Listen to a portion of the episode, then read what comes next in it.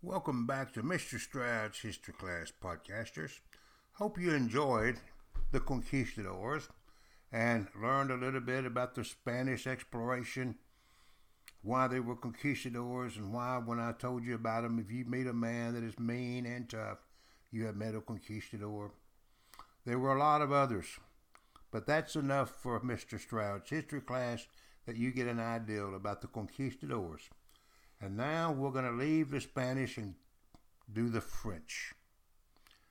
The first person to sail for France on a voyage of exploration in 1524 was a man by the name of Giovanni Verrazano. Giovanni Verrazano. Podcasters. Giovanni Verrazano does that sound French? Because it's not. Why in the world is an Italian sailing a voyage of exploration for the French? Okay, podcasters, I'm going to tell you something. Okay? What I'm going to tell you, I have never read anywhere. Anywhere. But I think about this stuff. And this is what I thunk up. This is what I believe. Who was the greatest sailor that ever sailed? Candace? Gerard?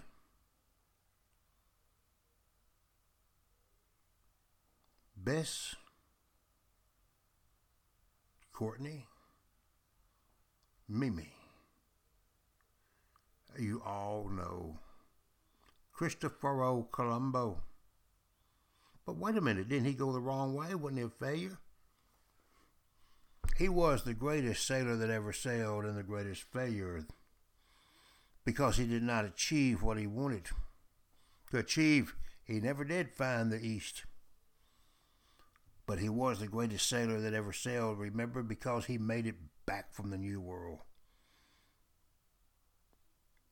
So, there was an unwritten law that on your voyage of discovery, because Columbus sailed for Spain and was an Italian, you have an Italian sail your initial voyage of discovery, and Gerard, England would do this too.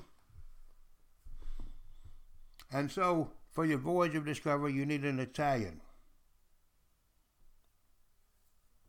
Where we're going to get one in France. Well, as luck would have it, there was a man by the name of Verrazano who was people you could not have gotten a better match. This man was an Italian Verrazano. He was in France, in France, so he's nearby. He's right there. He's in France. And guess what? He is a sailor. He not only is a sailor, he knows the waters of the New World because, yes, Virginia, there were pirates. He was a pirate. And where he went was over to the Caribbean. Now here we go with all the treasures you're bringing from Pizarro's silver mine, all the gold you're bringing from Cortez's Aztec defeat. You look at a map, and how are they going to get all that treasure back to Spain? And guess who's waiting on them? Pirates and Verrazano was one of them attacking those Spanish treasure ships. This man was the perfect fit. He was Italian. He was a sailor.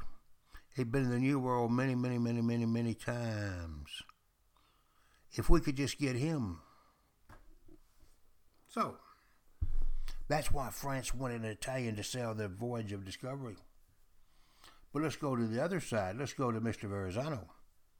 This man is apparently getting rich from being a pirate. Why would he stop that? And sail a voyage of discovery for France? Why would he stop his pirating?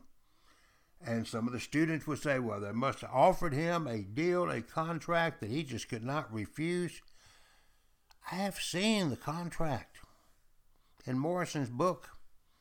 Now, I'm not big on francs and stuff, but Dr. Morison did not have an exclamation mark, Gavin.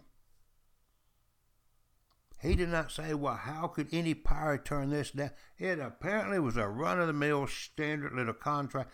See, I'm going to tell you something again, podcasters. Remember, I've not read this. I just thunk this up. Why would he do that? Because sailors, and some of you out there were probably sailors, when they go ashore, they do not go to the USO and play ping pong. I've seen this. They go and drink alcoholic beverages. That's what they do. And back then, of course, drinking alcoholic beverage was most, much safer than drinking water. So this is what I've come up with. The Verrazano would be in a bar, and there would be Frenchmen in there, and they'd see Verrazano over there.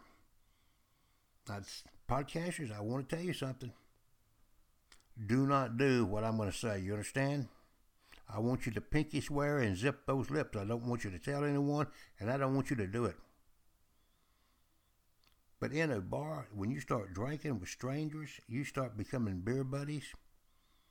And did you know? Oh, you better not know. No, you don't know. I'm going to tell you because you don't know that when you get a little bit of alcohol in you, two things happen. Well, actually, more than that, but I'm going to just tell you two of them. One is things that aren't funny when you're sober become very funny now. And apparently, people have a deafening problem, and we have to speak up. Well, you got the music going, you, but you got to speak up.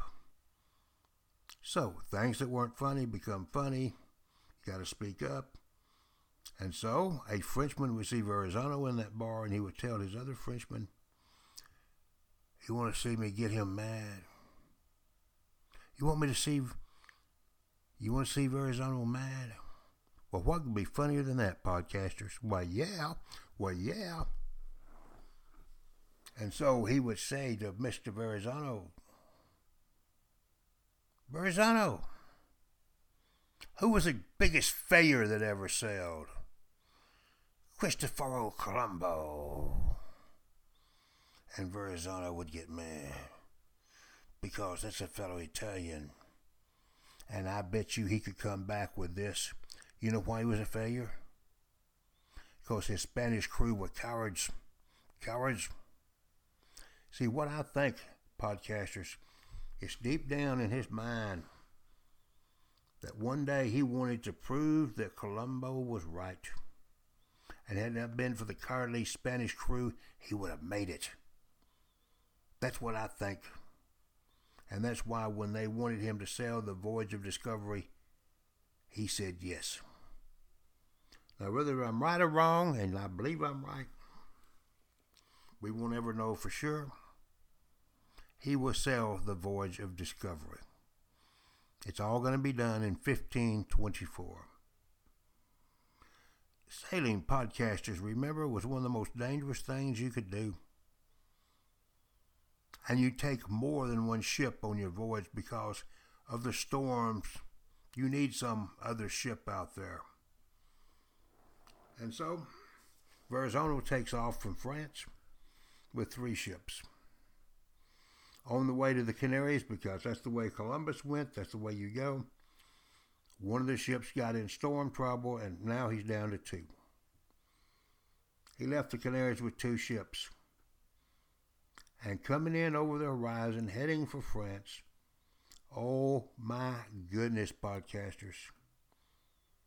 There was a Spanish treasure galleon. Did your finger start to twitch a little bit? I bet you Verrazano was dead. Once a pirate? Well, we could take time out from the voyage of discovery, went over, and how do you do this? You just fire a cannon shot across the bow. It's a warning shot. You don't stop that treasure galleon right now, we're going to tear your ship up. We're going to kill you. They stopped. You captured the ship. Now you have this other French ship. It escorts that treasure ship back to France. When we get back, we're all going to divide the spoils. And so now Verrazano it's down to one ship. One ship equal suicide. Now, I had a student once, and every time I asked the name of a ship, he came out with Mayflower, Mayflower, Mayflower. I said, why do you keep saying Mayflower? Because he said one day you're going to ask what ship, and I'm going to say Mayflower, and you're going to say that's right. For some reason, I like the names of ships. And so, would you say you get on Final Jeopardy, and oh my gosh, people, this is a Final Jeopardy. I wonder if they. What was the name of the ship that Verrazano sailed in to come on the initial voyage of discovery? The Dolphin. The Dolphin. Think Miami football team, the Dolphin. I cannot emphasize enough how dangerous it was to sail with one ship. Now, we're in a classroom. I'd pull down the map. I'd use my little pointer, the little light, and I would show you that where he comes in is just a little bit north of Florida. That's where he sighted the coast. Listen to me, podcasters. They're looking for the strait to get to China, to Japan, to get through this continent. They know it's got to be there. In the southern part, they call it the Strait of Anaheim. Now, Verrazano was looking for that strait, and so he turned south, and he sailed along the coast of Florida. And after he sailed along the coast of Florida and did not find any strait, he makes a U-all, a U-all, a U-all turn and starts back up north. Why didn't he not go further? Well, the Spanish were down there. And what do you think the Spanish would do to a French pirate that was robbing all their treasure galleons? And also, he knew were they strait down there, the Spanish would have already found it. So now he's going to start sailing along the eastern coast of the United States. Now, while sailing along the eastern coast of the United States, several things are going to happen. One of the things is that he's going to send a boat ashore to get fresh water. And in this boat are some of the French sailors, and they're carrying things in case they see Indians that Indians just loved. They're going to be red caps, glass beads, bells like little hawk bells, ding, ding, ding. The Indians loved them. Mirrors, so an Indian could look at himself. Oh, and my gosh, can you imagine and get that warp. Indians love this stuff. And so they start going toward the shore, and they see some Indians come out along the shore. Well, a couple of things. Imagine. One of the things is that these are cannibals.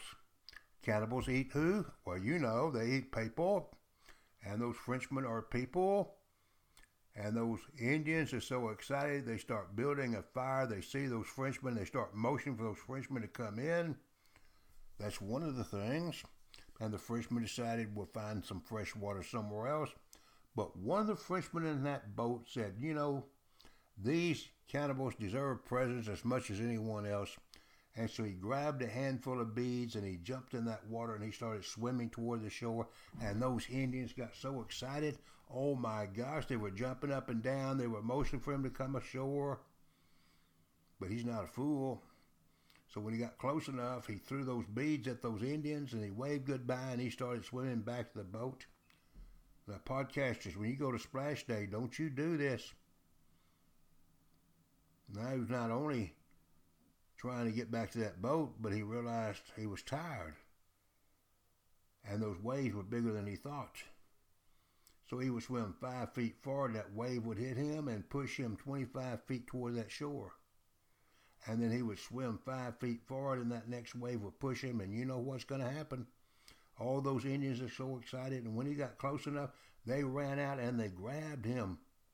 And they picked him up, and he is screaming and screaming in fear. And they carried him to that fire, and they set him down and started drying his clothes for him drying his clothes. Can you imagine what his heart is doing? And then when he got his clothes dry, they took him back to the water and waved goodbye, and he jumped in with dry clothes. And this time, with all the determination that he didn't want to be the evening meal, he made it back to that boat. They then sailed on up the eastern coast, and here we go, podcasters. If we were in a classroom, I'd pull down the map, and I would take my little pointer, the one with a little red dot on it, and I would point it up there to that board, and I would show you this. Along the eastern coast, there are some islands that come jetting out into the Atlantic.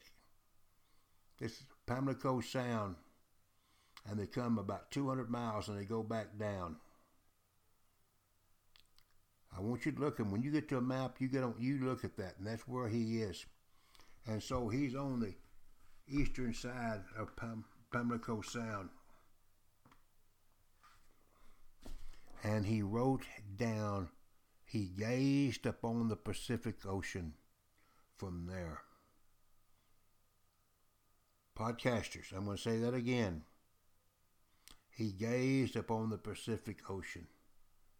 Now, when I taught eighth grade history, there was a textbook, and it told about Verrazano saying he saw the Pacific Ocean from there. And then there were two words in all capital letters with an exclamation point, Gavin, an exclamation point. And those two words I'll never forget. He lied. He lied. Podcasters, wait a moment. Why would he lie?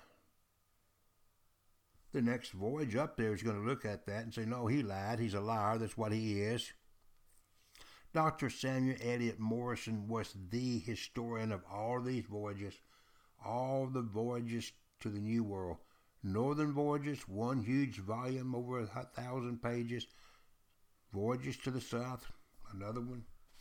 But I'm going to tell you what made Dr. Morison stand out above all other historians. He not only was in the archives reading the logbooks, but he got on a boat and he sailed the exact voyages of every one of the voyages that he wrote about, and he wrote about all of them.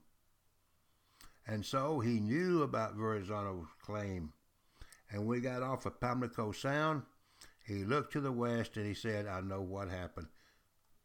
Verrazano did not lie. There was a song once that I'm sure you can find on YouTube.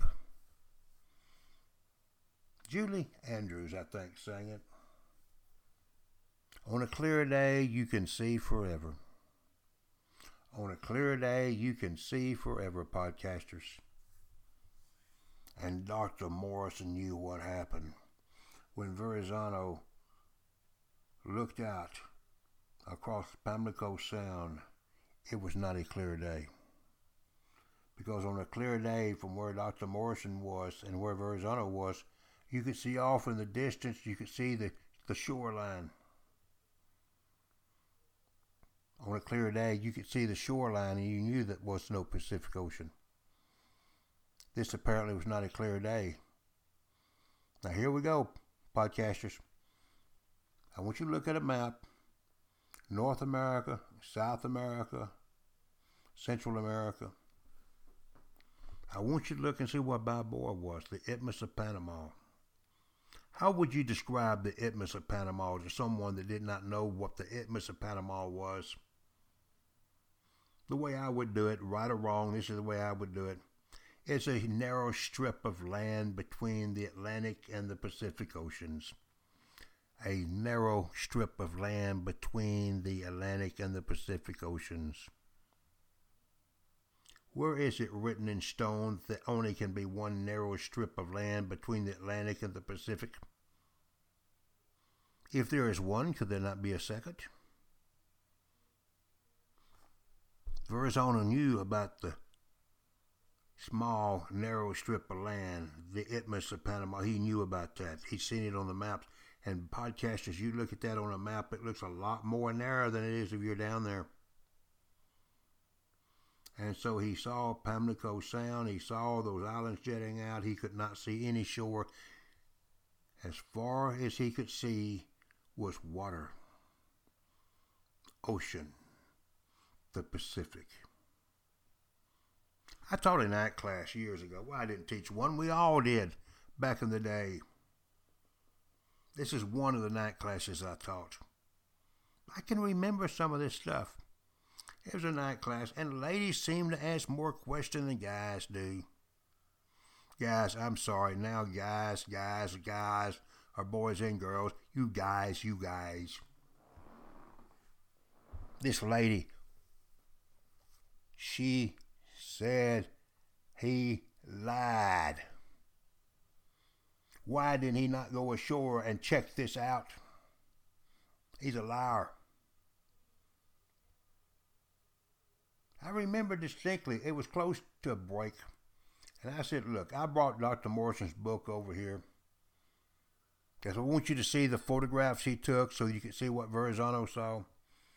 So during the break, I'm going to check and see what Dr. Morison said about that. I checked, I came back, and when we got going again, I told the young lady, I said, Look, he did not go ashore.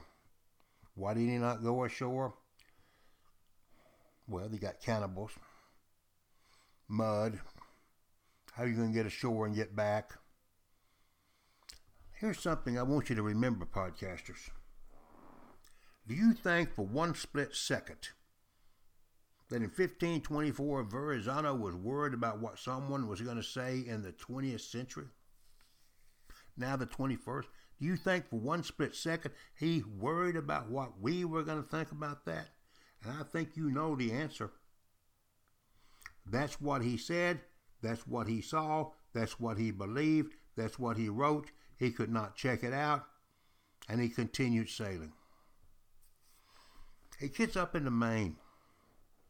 And he comes up to a place in Maine where there's an overhanging cliff and he puts the dolphin under the overhanging cliff, and there are Indians up there.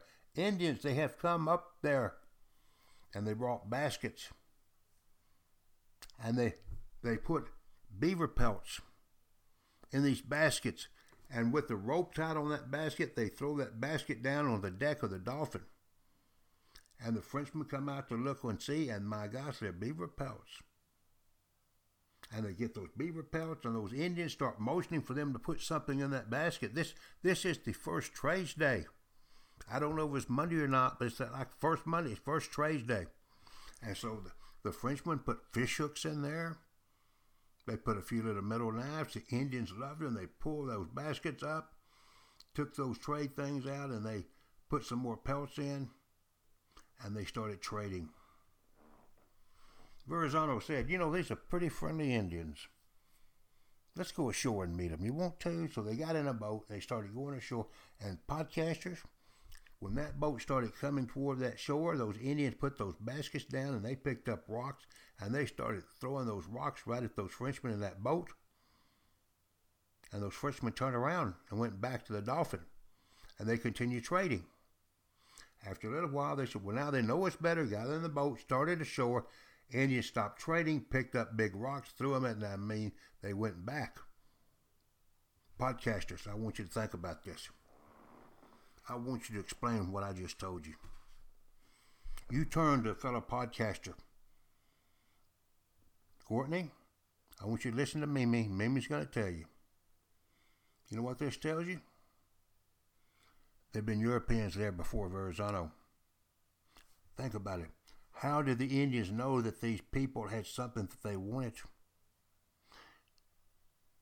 And why did they know they did not want to get close to them? There had been people here before that were European and they had not been nice people.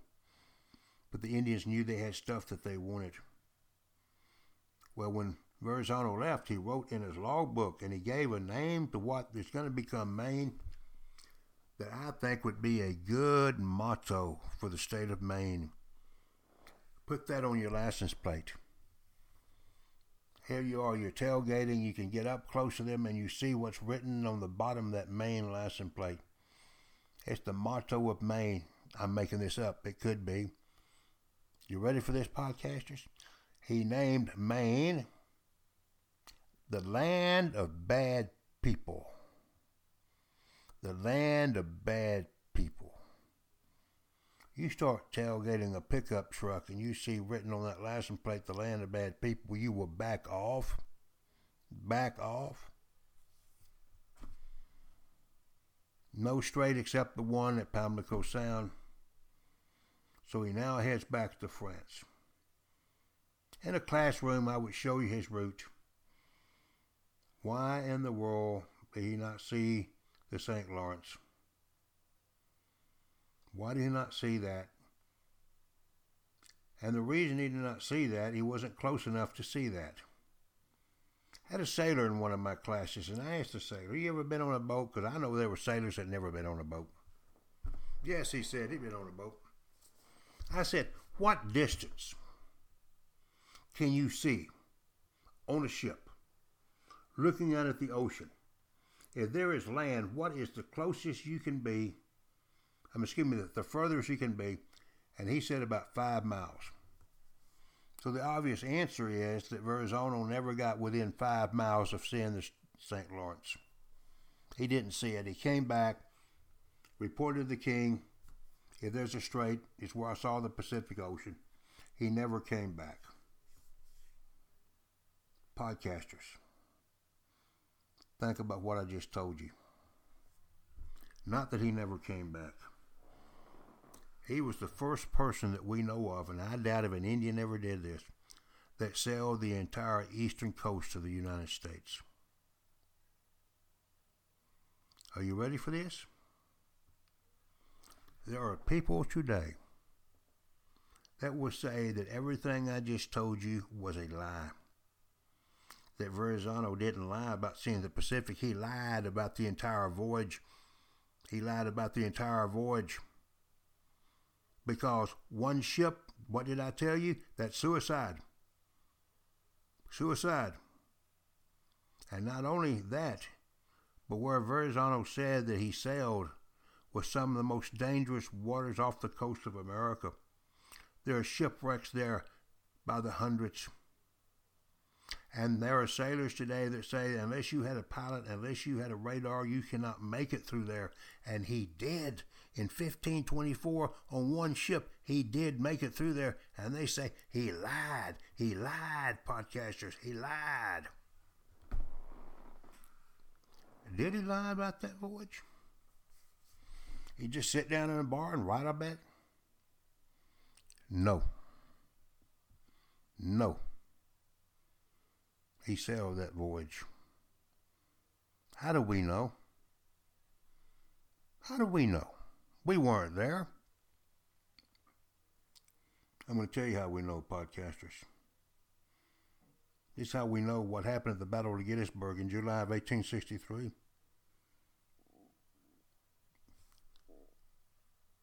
Verrazano did more than what I just told you. Read Dr. Morison's book and read the chapter on Verrazano. He went ashore. Indians danced. He described those Indians, podcasters, and he was exactly right. He knew of what he talked about. He knew what he talked about and there is absolutely no way he could have described those Indians the way he did had he not been there and looked at them. He made that voyage. So how do you explain in one ship, the Dolphin, he made that entire voyage along the eastern coast through some of the most dangerous waters that one could ever sail, and he made it? How do you explain that? Two answers to that. One, like Columbus, he was a good sailor. And two, he was very lucky. You know anybody that's lucky, podcaster? You think sometime their luck might run out? Custer's did. Custer's did at the Little Bighorn. We'll talk about that much later, the Little Bighorn. Verrazano's ran out. Verrazano's ran out. He gave up voyaging for France. He went back to being a pirate. He's sailing in the Caribbean. But like anyone that sails in the Caribbean or anywhere else, you got to go ashore and get fresh water. And that ship pulled in. I don't know which one he's sailing in now, but he pulled in. Four years later, 1528, went ashore with a water party, and there were cannibals.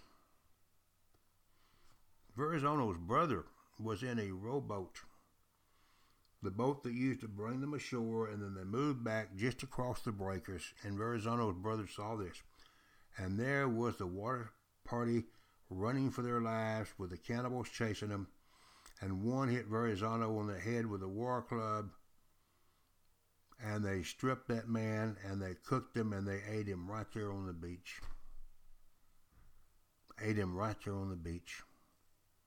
And that was the end of Verrazano, the first European to sail the eastern coast of the United States, the one that said he saw the Pacific Ocean, and the one that ended up being lunch for the cannibals. That was Verrazano. There's a bridge in New York, the Verrazano Bridge. Again, I remember things. I remember. I talked about Verrazano, just got him started, and this young lady, lady, it's always the ladies.